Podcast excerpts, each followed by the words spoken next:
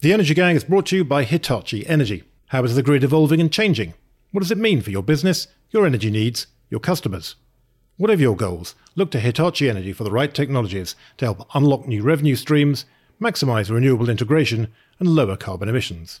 Visit hitachienergy.com slash offering slash solutions slash grid edge solutions.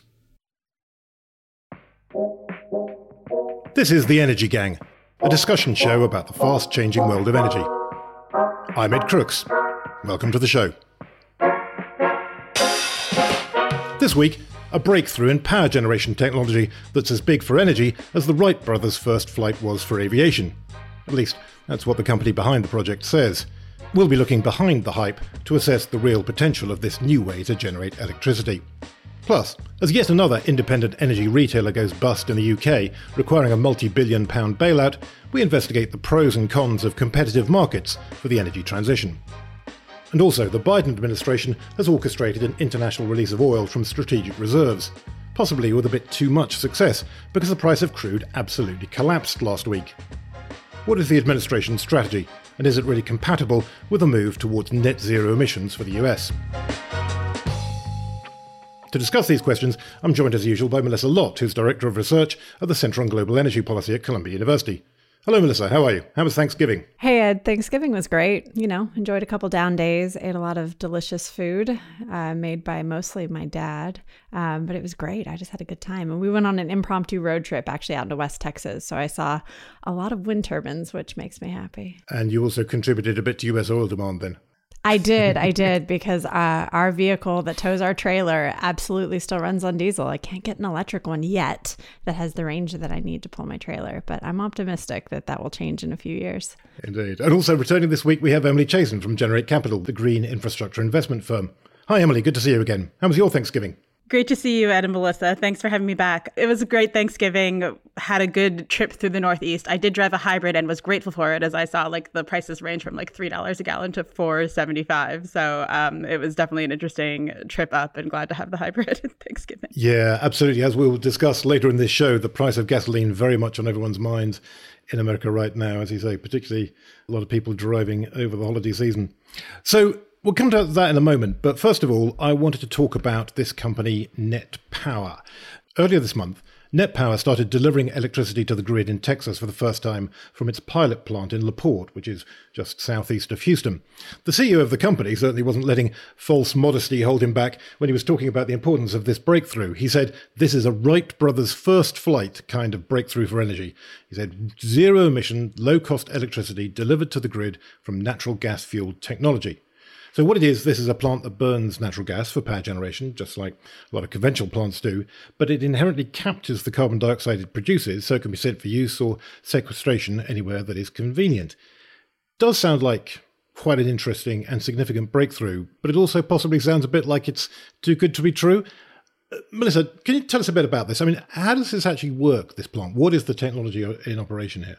Yes, at the highest level, this technology is still one where, as you said, we do burn natural gas, so it's fossil fuels. However, that fossil gas is burned with pure oxygen. And so if you step through any number of you know flow diagrams. I'm having flashbacks to grad school actually at ut austin where we're having to you know map out cycles in power plants and understand how all the fuels move around. But if you map it all out essentially you've got that fossil gas being burned with pure oxygen and then the co2 that's produced is actually what is run through the combustor and the turbine the heat exchanger and the compressor. So it replaces what would typically be steam in today's fossil fuel power plants. And then the concept is that this captured co2 could be either stored and we would assume that would be underground or it could be used in co CO2 to products or CO2 to fuels processes. So, carbon utilization, because in the end, those carbon and oxygen molecules can be quite valuable if they can be turned into things that we want. So, to be clear about this, then what's different about that stream of CO2 that comes out of a net power plant? Because obviously, a conventional gas fired power plant also creates carbon dioxide mixed into the general uh, flow of the exhaust gases. Typically, I think something like 8 to 10% of the exhaust gas from a regular gas fired power plant would be carbon dioxide. How is the uh, net power plant exhaust different then? Yeah, so I think the interesting piece here is that if you look at all the information that Net Power has put out um, about the overall process, you know, once that CO2 is coming out of the heat exchanger and the water is separated off, you actually have pipeline ready CO2, which is inherently more valuable than maybe some kind of mixed stream where you've got CO2 and other gases going on. Right. So it's quite a small plant at the moment, right? It's I think it's 25 megawatts of power they're generating out of it, which is fairly small. That's enough to power thousands of homes in Texas. I did the math on that. I think it's about 15,000 homes you could power with a 25 megawatt power plant. So it's not, not nothing. It's not a laboratory scale project. It's not little something working on a desk. It is a serious pilot plant, but clearly it would need to be scaled up enormously to actually make a material difference to power generation in the US or, or globally. What do you think of the chances that it can be scaled up? Is this something that's got the potential to get much bigger? I'd say, you know, three quick things before I dive into that exact question. First, it's important to note in all of this that Net Power is saying that the process that they're using does not produce nitrogen oxides, sulfur oxides, or particulate matter, air pollution. So these are also important things to consider when we think about the continued use of these facilities. The fact that they don't produce air pollution, that we think of the Clean Air Act, et cetera. It's important to note that.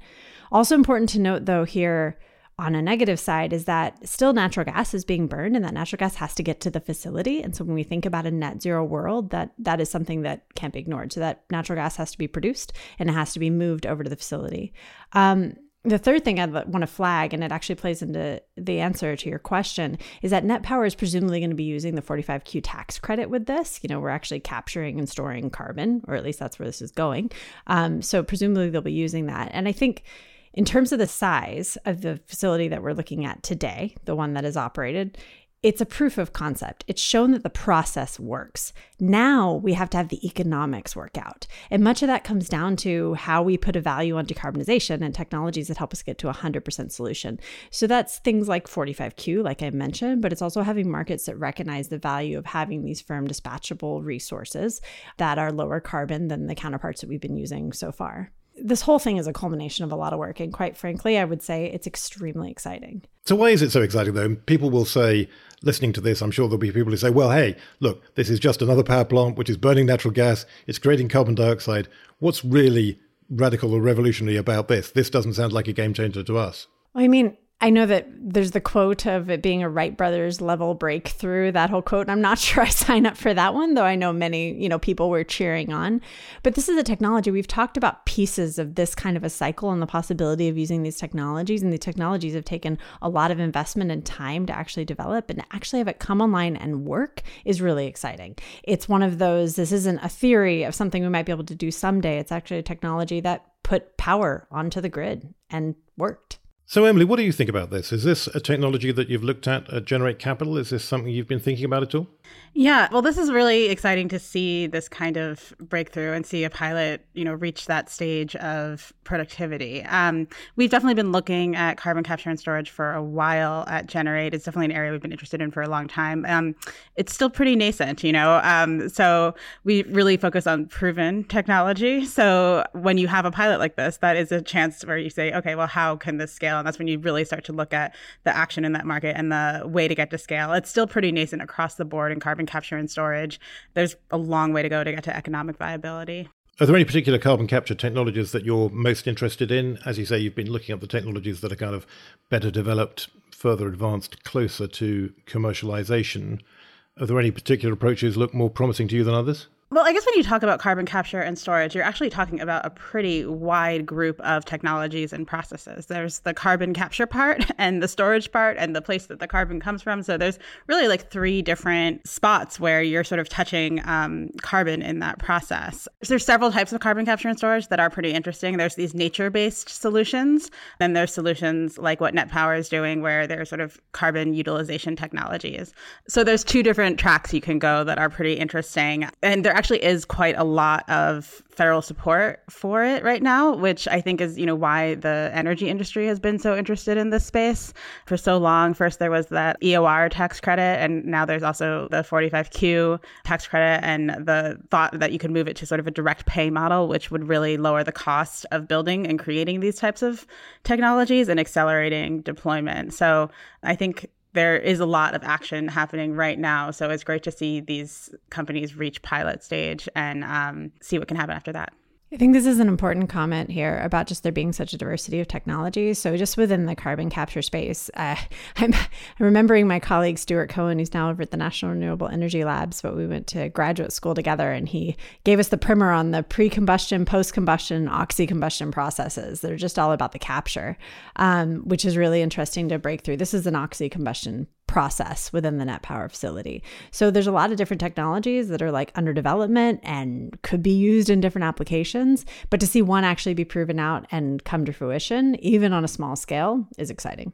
Also, what was interesting about the Net Power one is that it uses our existing infrastructure. So, really, when you look at developing future technology, sometimes you can accelerate a lot faster when you use an existing pipeline structure like Net Power is. So, um, that's definitely something to watch as well. So, Clearly, we know how to store carbon dioxide underground, under the seabed. That's something which is absolutely technically possible, but it's something that economically, commercially only makes sense if you get funding to do it. If you get, if there's a carbon price or there is a tax credit or whatever, whatever it might be, some kind of government financial support to make it worthwhile to store carbon dioxide in that way. If, on the other hand, you can use the carbon dioxide in some way. And Melissa was making that point earlier. She was saying that, well, those carbon atoms, those oxygen atoms are potentially valuable. There are things that potentially can be done with them. They can be turned into useful products.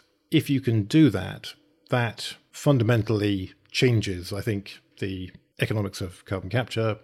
It could mean that it's much more attractive to trap carbon dioxide if you can turn it into useful products that can then be sold so I wonder how much does that, Emily, when you're thinking about this, when you're thinking about issues to do with carbon capture, where you might be wanting to place your bets as generate capital in that field, how important is it to you that you can take carbon dioxide and do something useful with it? The, people often talk about carbon capture, utilization, and storage. How important is that utilization component, do you think? Right. Well, yeah, I think you're right to separate the two ideas of the carbon capture and the potential utilization of it or the storage and sequestration of it. So, when we talk about, you know, using the tax credits to incentivize growth in this space, you have to do the sequestration to get it because the 45Q tax credit is computed based on per metric ton of qualified carbon dioxide captured and sequestered, right? So there's that. So if you want, if you're using the tax credit to get to economic viability on a project, you know, you have to know that sequestration is the goal there. If there's other utilization uses that can make it more economically viable, you know, we see this issue in plastics too, in ocean plastic, and saying, you know, well, how can we create a market for ocean plastic to incentivize people to pull it out of the ocean? So that's the same thing in the carbon capture and storage space where how can you create a market that is going to really want this product that you're capturing from the atmosphere? So using carbon that you capture from the air for something like cement or for electricity um, like what net power is doing or even you know there's that company called airco that makes that bottle of eco vodka that removes carbon dioxide from the air. You know there's lots of ways that people are developing to um, make this economically viable. And I think that's actually something extra we have to incentivize on top of the carbon capture and storage is people finding, you know, economically viable uses for it. I think when we're talking about storage versus utilization, we need to step back a moment and think about the broad picture of we're talking about not just decarbonizing one power plant or even the power sector, we're talking about decarbonizing entire economies. And so at some point, we're going to have to wrangle with this circular carbon economy concept. How do we make sure that we are reaching net zero goals while still producing all these products that Emily's talking about? And so within that, you know, sometimes, maybe, given the circumstances, it makes sense to just send that CO2 underground either as a gas or turn it into rocks or you know different types of processes there but a lot of times it may make sense to use that resource and actually store it in products that we use to actually create products that we want in other parts of the economy to reduce the overall footprint. So these are some tough questions that we need to grapple with sooner rather than later. And I know that we're seeing a lot of activity in the industrial sector about how do we actually replace all the upstream components that go into producing the cement, the steel, the rubbers, the plastics, every single thing that we're using in our daily lives. So, question How important ultimately is carbon capture going to be, do you think, as part of, as you say, decarbonizing the whole economy? When you think about power generation, I guess we have quite a few other technologies for decarbonizing power. We have renewables, obviously. We have nuclear power. We have um, potentially hydrogen for power generation, uh, increasingly being developed. Quite a few things you can do. And there are also technologies for industrial uses, steel making, petrochemicals, whatever, again, that will take carbon out of the system without requiring large volumes of carbon capture and storage. I actually heard Francesco Starace, who was the chief executive of Enel, you know, the um, uh, Italian power company, big Italian based power company with global reach. Essentially, he's very skeptical about carbon capture as a technology, doesn't believe it's really ever going to catch on because renewables and possibly to an extent nuclear power will outcompete it and we'll have storage coming up very fast, which will back up renewables and so on. And so carbon capture is not going to be needed. Interested in both of your thoughts, really, about do you agree with that? Do you see? Do you think there is going to be a crucial role for carbon capture somewhere in the energy mix? I mean, Emily, what, what do you reckon? Is this something we are ultimately going to need at scale, or are we, in fact, ultimately going to be able to do without it? So it's something that can buy us runway if that's what we need potentially. So if it can get to scale, it's really quite exciting because it probably would enable us to reach the global goals better. It doesn't really fully exist today except in this pilot phase. So there is quite a lot of work to do at a very fast pace to get there, but there is quite a lot of incentive to do that as well. It's an area that could be super effective for those heavy industry spaces like steel and cement and those places that, you know, it's been really hard to figure out how we're going to reduce the environmental cost of operating.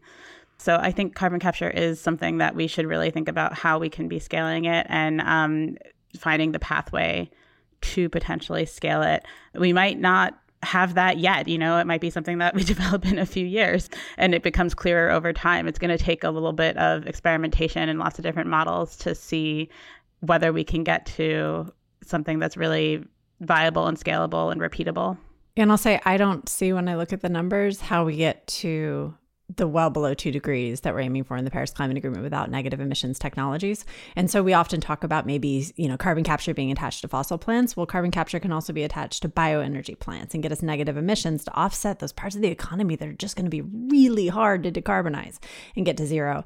So, you know, when I look at the numbers, that's just what it's saying. The other thing I'd say is that even in the power sector, just the power sector alone, if we want to keep the cost down, like Emily was talking about, we need the three buckets of technology that, you know, folks on the show have heard me talk about before, which is those variable renewables, the energy storages, and also firm dispatchable power. Maybe that comes with nuclear power. Maybe that comes with hydrogen if we can crack that and get zero carbon hydrogen prices, you know, down low enough. Maybe it's geothermal in some regions where we have those resources. But this is another tool in a toolbox, and the toolbox doesn't actually have that many tools in it. So, eliminating one has a big impact. And so, it's one of those pursuing a lot of different paths to get us to our goal. We need firm dispatchable power resources. This is one that just proved that it can do it. Now we have to figure out if the economics can work on it, but it is a technology that works. And that goes back to what I was saying earlier about being really exciting because it's another potential tool to put in that toolbox. Now, the pros and cons of competitive markets for electricity. When the power industry was born, and for about the first hundred years or so, customers generally didn't get any choice about where to buy their electricity. The power grid is what economists call a natural monopoly. It makes no sense to have different suppliers running separate wires into every home and business in the country. And so that's generally meant that the industry has run what you might call the traditional utility model. You had big, vertically integrated utilities that generated the power, distributed it, and sold it. Since around the 1980s, though, that model has started to break down in many places. We generally nowadays think that competition leads to better outcomes for consumers and for everyone else. Quite a few power markets in the US and around the world have been opened up to increased competition to give people a choice of supplier. And I think many people would say that model has definitely been beneficial, and we'll come on to some of those benefits in a moment. But what we've been also seeing quite a bit this year is some of the downsides of the competitive model. In particular, when you allow companies to compete, you have to accept that not every company is going to succeed. And this year, we've had dozens of competitive energy suppliers failing in the UK, and some suppliers failing in other countries too. The biggest of these failures in the UK has been a company called Bulb Energy. It was a large independent energy supplier with 1.7 million customers. It's gone bankrupt and it's now had to be bailed out by the government. Emily, you've taken a look at the Bulb story, I think. Can you tell us a little bit about what happened there? So I have been following Bulb. Um, I don't know if you know my history that I was back in 2008 and 2011. I um, ran the bankruptcy team at Reuters in the financial crisis. So I follow bankruptcies pretty closely out of habit. But the Bulb is an interesting case, and I do think we're going to see a lot of business models challenged in the energy space, um, and especially in utilities, which is interesting because utilities have been such a stalwart for investors over you know their lifetimes. Um, it's sort of interesting to think about as a utilities as an area where there's going to be a lot of disruption that we're going to see. So what happened at Bulb Energy is the UK government has bailed them out. They said they're this is one of the largest energy suppliers in the UK. They want uninterrupted service. You know you can't live today in this world and have interrupted energy service that affects millions and millions of people. So that's probably the right move. It's the first forced nationalization of a British company since 2008. So there are some echoes of that earlier time I was just talking about. The costs for running this utility model are rapidly changing. And I think what you're touching on, Ed, is this issue of consumer choice. And what's different about today is that consumers actually have a tremendous amount of choice in how they get their energy. And this is something that utilities, which are really used to not giving consumers that much choice and treating them as a monopoly, are have to really adapt their business models to be ready for. Um, and they might not be able to do it the way that, you know, you just are expected to use one particular utility or have less choice or have that centrally planned model when there's so many options available today and there's so many ways for consumers to actually make choices around how they get energy and demand a different kind of energy. That's something that is going to be really disruptive in this space. It could cause cash crunches. It requires different business models. Um, that's why you've seen in the us there's some areas where you know utilities have been really against renewable deployment. I mean, question though, isn't Bulb in a sense evidence that this model of increased consumer choice doesn't always work? And I know there were kind of special features about what happened in the UK. There was price regulation so that the, the government controlled, or regulators controlled the amount that companies could charge to their customers. And they had that at the same time as, of course, and we've been talking about it quite a bit on this podcast, the huge increase in wholesale energy prices in Europe, rocketing prices for power and for gas in the wholesale markets, and companies have just been getting crushed between those two forces of massively rising costs and the inability to pass on those costs to their consumers. So, as I say, some special factors, but just as a general principle, then we're kind of seeing that there is a lot of volatility in energy markets. Prices do vary a lot. And that if you are one of these small independent suppliers, it can be very difficult to make a business in that industry. And perhaps would we be actually better off sticking to that very traditional, uncompetitive, as you say, that, that utility business model that has been a kind of a stalwart of the economy in the US and many economies around the world for more than 100 years now. It may not be exciting, may not be dynamic, but perhaps you don't want things to be exciting and dynamic. You need energy supplies. Again, you, you made this point. No one can survive without energy supplies in the modern world. And maybe these kind of very stable, companies that don't take risks, maybe these are the kind of companies that we actually need. I don't know. What do you think? Okay, so I have to disagree with you on that, Ed, because I think consumers really are looking for sustainable energy supplies. And that's why there's this disruption. And we could think about this disruption as something similar to, you know, the iPhone coming out and offering you a different choice as opposed to radio. The only choice you had was to turn on the radio, right? And the iPhone came out and gave you a tremendous amount of choice in what music you could listen to at that moment. So when we're thinking about creating a more dynamic market in energy supply and responding to consumer demand and giving consumers more power and control over their energy, I think that's something that they want. And they also see that these are the more economical models. So if you look at solar, it's cheaper per kilowatt hour basis in most places than natural gas. So if you want a cheaper, more economical version of energy, then you're going to skew toward that eventually. And you have to figure out how that's going to be the stable business model because as long as there's a price differential, um, you're not going to have a stable business model um, in the old forms. So, Melissa, what do you think about this? Do you think that that competitive market model for electricity, which has become increasingly popular over the past few decades, is that now being called into question by the kind of problems that we've been seeing this year and this large number of independent competitive suppliers going bust? As I say, seen a lot happening in the UK, but also in uh, some of the US as well. So, the answer to this is really complex. And I'll just throw out one thing that relates to decarbonization. And there's this interesting piece that I've been diving into in the last week that was written by Joshua Rhodes, Lynne Kiesling, Todd Davidson, and Michael Webber that talks about, you know, what have these competitive and not competitive markets done since 2005 in terms of reducing emissions.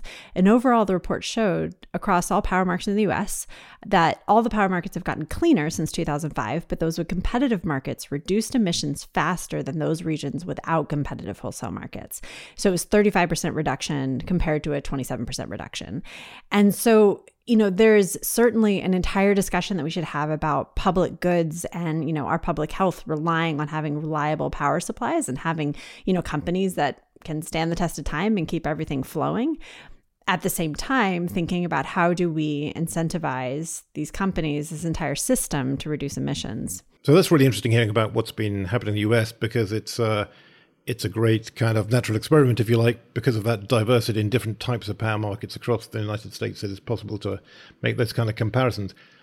You think about Texas in particular. So Texas has a competitive market. Texas is quite like the UK, and Texas also then has seen a few independent power suppliers going bust this year, partly as a result of the power crisis that we had back in February in Texas again, rather similar thing to what happened in the UK, right? Where wholesale prices soared, companies weren't able to pass those prices on to their consumers, and so they f- ended up failing.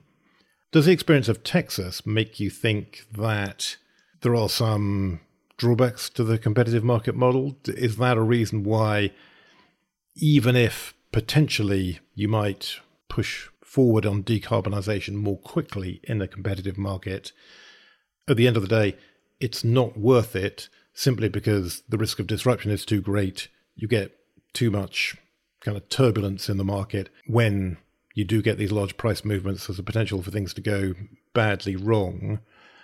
And so, in the long term, you'll actually end up in a better position with a more conventional, less competitive, more heavily regulated utility model. Yeah, so it's an interesting one.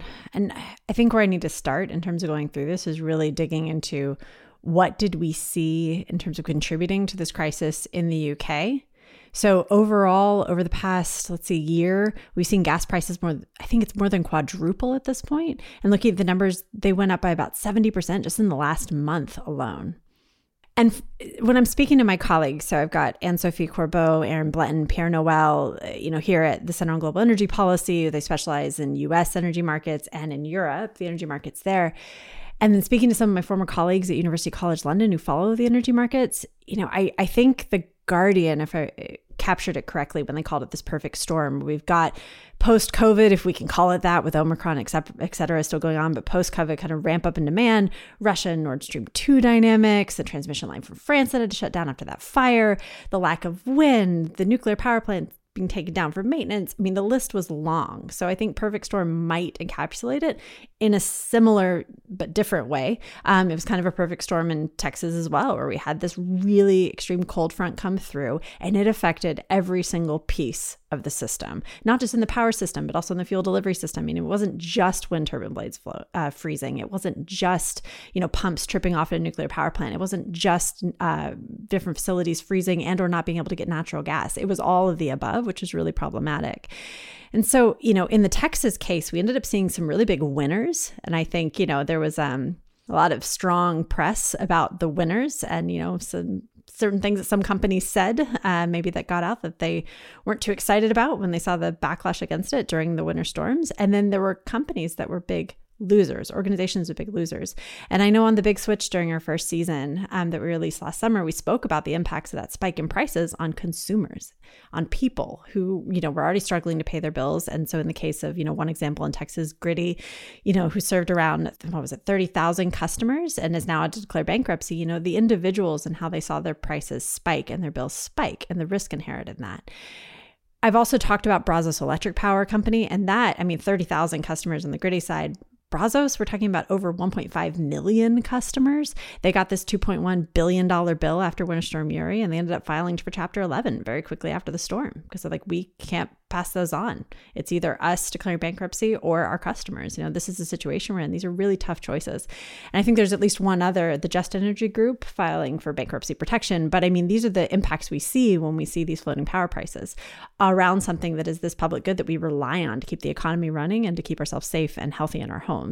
So, you know, certainly these types of situations highlight the risk of having somewhat less regulation on a public good.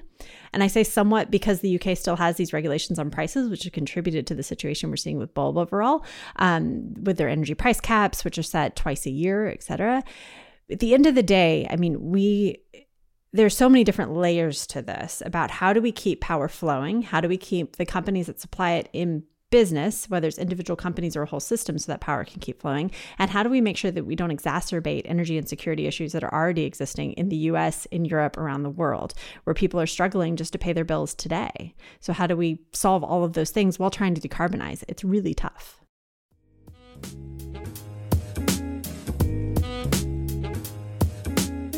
The Energy Gang is brought to you by Bloom Energy. Bloom Energy is accelerating the hydrogen economy by partnering with industry leaders to produce clean, green hydrogen. Bloom's electrolyzer uses electricity and heat from a variety of clean energy sources, such as concentrated solar power, solar panels, and nuclear power, to generate green hydrogen at the scale needed to tackle today's urgent climate crisis. Bloom's pioneering solid oxide fuel cell platform leverages technology originally developed for Mars, and it's uniquely designed to decarbonize our world's hardest to abate sectors. Bloom's platform has the flexibility to be deployed as a distributed generator of electricity or as an electrolyzer to produce green hydrogen. Learn more at bloomenergy.com slash the Energy Gang. The Energy Gang is brought to you by Hitachi Energy.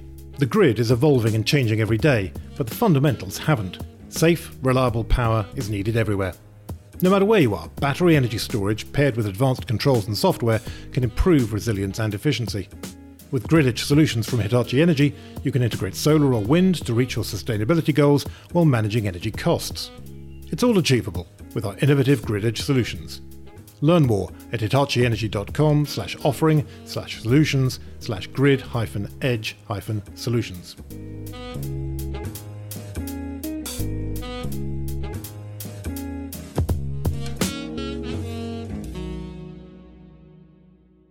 Now, the past few months have been a strange, you might even say paradoxical time in US energy policy. President Joe Biden has set goals for emissions that imply fundamental shifts away from fossil fuels. But since the summer, the administration has been urging the OPEC Plus countries to increase production of oil to bring down gasoline prices. And then last week, the administration announced an additional release of oil from the US Strategic Petroleum Reserve. The White House said the move was being coordinated with China, India, Japan, South Korea, and the UK.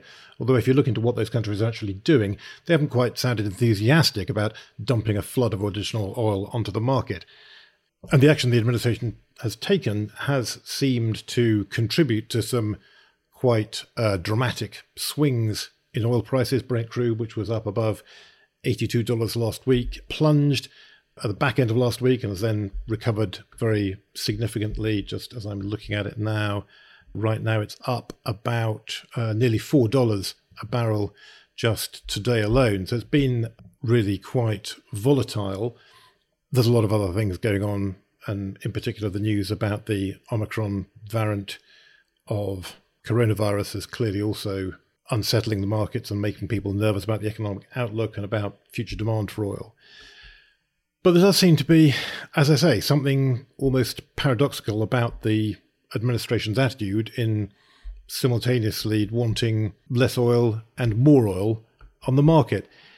Melissa, what do you think about this? I mean, is this is this unfair to think that there's a kind of a contradiction in the administration's strategy? How do you view what they've done? Mean, we talked about this a couple of shows ago, I think, which is this tension between at the end of the day, we're looking at going to net zero, we're making, you know, commitments around the world that will take us down that path uh, sooner rather than later. But at the same time, in the meantime, we still are using and depending on these fossil fuels. We still have the vast majority of our transportation fuels coming from fossil fuels. You know, I'm still pulling my trailer with a diesel vehicle because that is what is available to me and works today, even though in the long term, that diesel vehicle will probably be replaced by something else. So when I look at the Department of Energy release, so overall, the Biden administration has said the Department of Energy is going to be releasing about 50 million barrels of oil from the SPR. Of this, I think it's really important to note that 32 million of those barrels is what we would call an exchange. So those barrels will be returned in the years ahead. So the SPR will be restocked. And this is important because it appears to be a clear sign that this is an effort to tame these higher oil prices that you talked about and the oil prices that we were expecting to see in the future um, amidst these really significant concerns about inflation. I mean, the numbers that have been coming out in the past few weeks have been large and sobering here in the US. And so overall, you know, realizing that 32 million of those 50 million barrels are an exchange, and then the other 18 are an acceleration of a sale of oil that was previously authorized by Congress, I think is significant in all this. I want to come back to the point you mentioned about uh, the different countries' involvement, though, real quickly, Ed, which is, you know, the fact that, in particular, I want to highlight China what I wonder, and there's a great thread on this actually by Jason Bordoff, the director of our center, talking about the potential geopolitical implications of what's going on right now and how we should measure success or failure when it comes to release of oil from the SPR. And you know, we saw in Glasgow some signs that maybe the US China relationship is warming up, um, that difficult situations are maybe becoming less difficult when it comes to conversations between the countries. And so I wonder if this is actually a sign of increased cooperation and coordination and the potential for even more in the future between US and China, which could be very significant, not just in terms of near term oil prices and what happens over the next few years, but in progress overall to reach net zero. Because I think there's a lot to be gained from those relationships being warmer and more open. That is fascinating. Yeah, that's a really interesting aspect of it that I hadn't really thought about. I do think when you look at China, and China's position in the energy transition, this is going to be one of the most important dynamics for the future, which is that China is by far the world's largest importer of oil. Its oil demand is expected to grow very significantly. Its oil production is not expected to grow very much. China does not have a lot of obvious places where it can get additional oil supplies. So, even if you set aside climate considerations completely, simply on national security grounds in terms of energy security and reliability of fuel supplies and being able to keep the country on the move, China seems to have a very strong incentive to shift away from oil based fuels, to electrify transport in particular, to develop its EV industry much more rapidly, and to kind of bend that curve so that it doesn't carry on on that pathway of ever increasing oil demand. And as you say, perhaps there is some potential alignment of US and Chinese interests in that sense. And clearly there's competition as well, and there's competition in all kinds of different areas, and there is competition even in the clean energy area. And China and the US are both trying to be more successful in terms of developing competitive clean energy industries. But maybe that point about how do you address climate change by shifting away from oil and curbing oil demand is something the US and China could both agree on. Emily, what do you think about this? I mean, in terms of just going back to that point about what the administration's doing in terms of trying to manage the price of oil and to manage uh, gasoline prices down, do you think they're actually undercutting their own climate policy? Are they kind of undermining the effort towards achieving those goals they set themselves of getting to net zero emissions by 2050? You know, actually, I think I think the opposite, Ed. I think this is actually quite consistent with the administration's climate goals, and there's a pretty complex reason for that. And you have to look at like a lot of different trajectories and how they intersect. So when you think about how much was released from the Strategic Petroleum Reserve, about 50 million barrels. That's about enough to cover three days of kind of elevated demand of petroleum use in the whole US. We use about 18 million barrels of petroleum a day in the US. Um, and it's coinciding with Thanksgiving week. It's the first Thanksgiving in years that people have been able to really travel um, the way that they want to, given the vaccines and, you know, where, where we are in the pandemic right now. So I think the decision was based sort of in not wanting to see gas prices so elevated at the pumps all over as people travel and are really focused on that on a sort of exciting time for them. And, you know, the reality that we haven't moved away from oil yet. Um, we plan to. There's lots of ways that we have under construction and lots of EV policies that are just approved in the infrastructure bill and lots of um, new models being built by electric vehicle makers. And when you think about the original reason for the Strategic Petroleum Reserve, it was because of the 1970s and that huge oil crunch and how much we really needed oil and so the Strategic Petroleum Reserve can keep the economy going in the US for about a month without the need for imports elsewhere. And it gives the US a lot of power in that oil negotiation. But if you're now in the Biden administration, and you're looking at a world where you've said, we are going to encourage electric vehicles, we have seen peak oil demand, we are going to reduce demand for oil. I believe oil is going to be cheaper in the future then right now it makes a lot of sense just for a few days to even use up their own assets, right? We talk about stranded assets in the financial world all the time that um, fossil assets are going to be stranded and costly. Um, it makes a lot of sense to use it up a little bit now if you think, you know, we're not going to need that whole month of oil demand in the future, or there's going to be a lot less oil demand in the future. So, as usual, we're ending with our free electrons, quick bites on stories related to energy that we've seen over the past week. Um, Melissa, what's yours? Yeah, so I have actually been following all of these Twitter storms about the Houston Chronicle art- article that came out calling for the resignation of the Texas Railroad Commissioners Craddick and Christian after the, some statements they made after Winter Storm Uri. And I think that you know, as someone who has dug into almost all of the 300 page report um, from on you know what happened within all the blackouts it was just an interesting one to see it put so black and white. And you know it's just it's been really interesting to follow people's responses because they're on both sides of the fence as to what should be done about statements that don't have backing by data and evidence.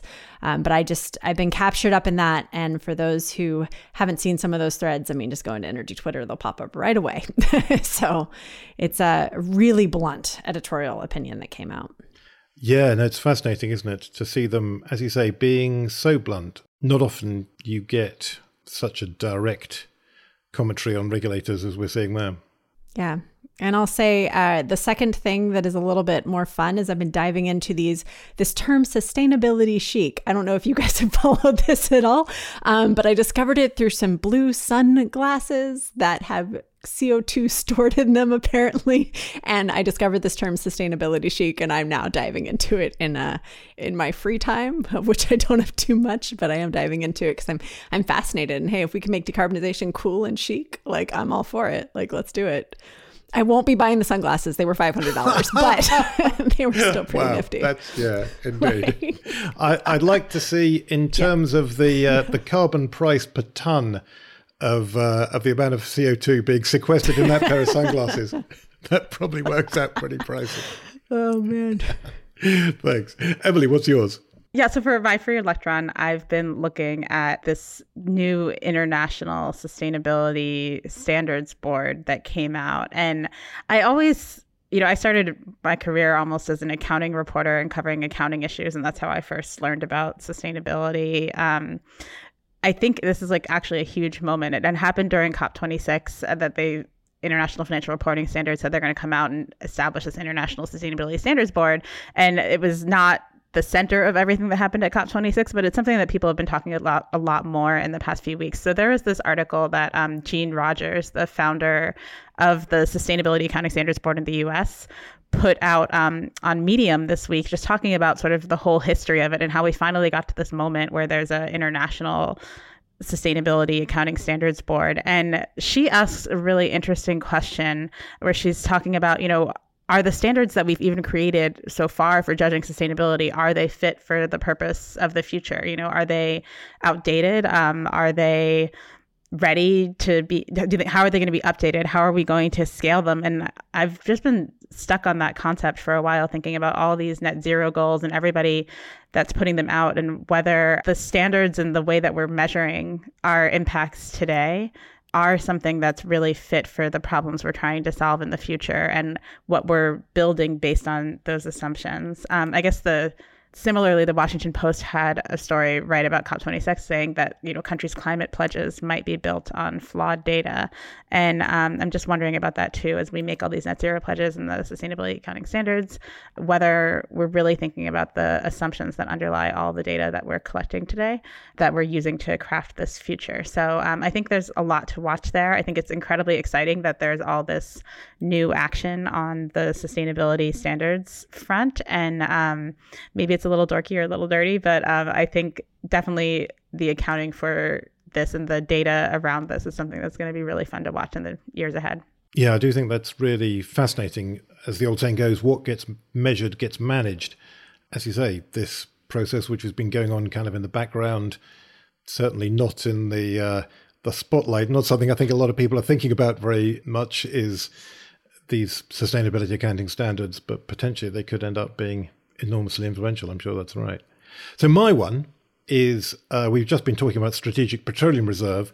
My free electron is about the release from the Canadian Strategic Maple Syrup Reserve, which amazing to discover that this exists. Amazing, hilarious. but it's it's a serious story, which is that Canada has a strategic maple syrup reserve for managing the market and they've had a huge release from it. It's been a very big um, uh, thing that they've announced. They're announcing releasing about half of their strategic stocks because uh, production this year has been very low, and and there's a possible uh, climate change angle in here. Apparently, a warm, short spring, which is what we had, is not great for sap production from the maple trees, which is obviously where the syrup comes from. Um, so supplies have been weak and they're trying to manage the market then with this release. I'm not actually sure. It turns out to be quite hard to get good data on maple syrup prices. The market seems a bit opaque. I guess you could say maybe the market's a bit sticky too. And so I haven't uh, been able to work out exactly whether there's been some kind of boom in maple syrup prices. That is, thank you, Melissa. I'm pleased somebody got that one. That was. it's so good, Ed. Wait, Ed, I have something to say on that because I think this is you're just laying the groundwork there, Ed, for the future maple carbon capture project in Canada. Sounds like they're going to have to plant some more maple trees to capture more CO2 and create more maple syrup. That is a fantastic idea. That's a great opportunity. We've been talking about ways to uh, capture carbon and generate an income stream from useful products at the same time. Plant more maple trees. Seems like a no brainer. So, that's all we've got time for for Energy Gang this week. Thank you very much, Melissa. Yeah, Ed, it was good. I uh, parting comment. I can say I've contributed to the increase in maple syrup consumption during COVID. So uh, I appreciate the Canadians releasing more. Um, but Ed, Emily, great to see y'all. Hope you have a good rest of the day. And thank you very much, Emily. Thanks. It was great to be back. See you guys soon.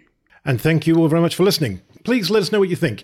As usual, you can give us your comments, suggestions, ideas for subjects we ought to be covering, anything else. We're on Twitter at, at the Energy Gang, and I'm at ed underscore crooks.